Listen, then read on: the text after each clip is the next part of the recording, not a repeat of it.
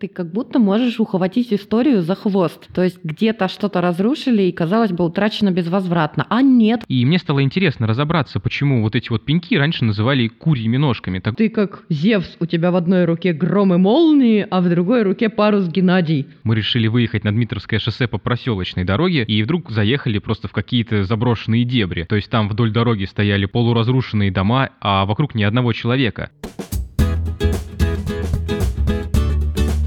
Привет! Это подкаст о путешествиях по Подмосковью «Путь-дорога», а мы его ведущие Герман Иванов и Лена Твердая. Всем привет! Многие думают, что хорошо отдохнуть и попробовать что-то необычное можно только за границей, а Подмосковье это больше про шашлыки, рыбалку, купание в озере, прогулки по лесу, где зимой можно разве что на лыжах покататься. По крайней мере, я сам раньше так думал. Мы с Леной решили отбросить эти стереотипы и найти что-то новое не за тысячу километров от Москвы, а всего лишь за МКАДом. И мы быстро поняли, что идем по верному пути. Подмосковье много самых самых разных, очень красивых усадеб, где снимают кино и сериалы, а раньше жили и творили такие знаменитости, как Чайковский, Тютчев, Шаляпин, Серов. Города Подмосковья хранят историю еще до татаро-монгольского нашествия, а сегодня многие из них стоящие жемчужины по своей архитектуре и красоте природы, взять хотя бы Коломну или Дмитров. А еще Подмосковье — это захватывающие выходные с катанием на парусных яхтах, игрой в гольф и полетами на воздушных шарах. И все это по доступным, а не заоблачным ценам. Мы рассказываем о том, как открываем для себя Подмосковье и приглашаем вас присоединиться к нам.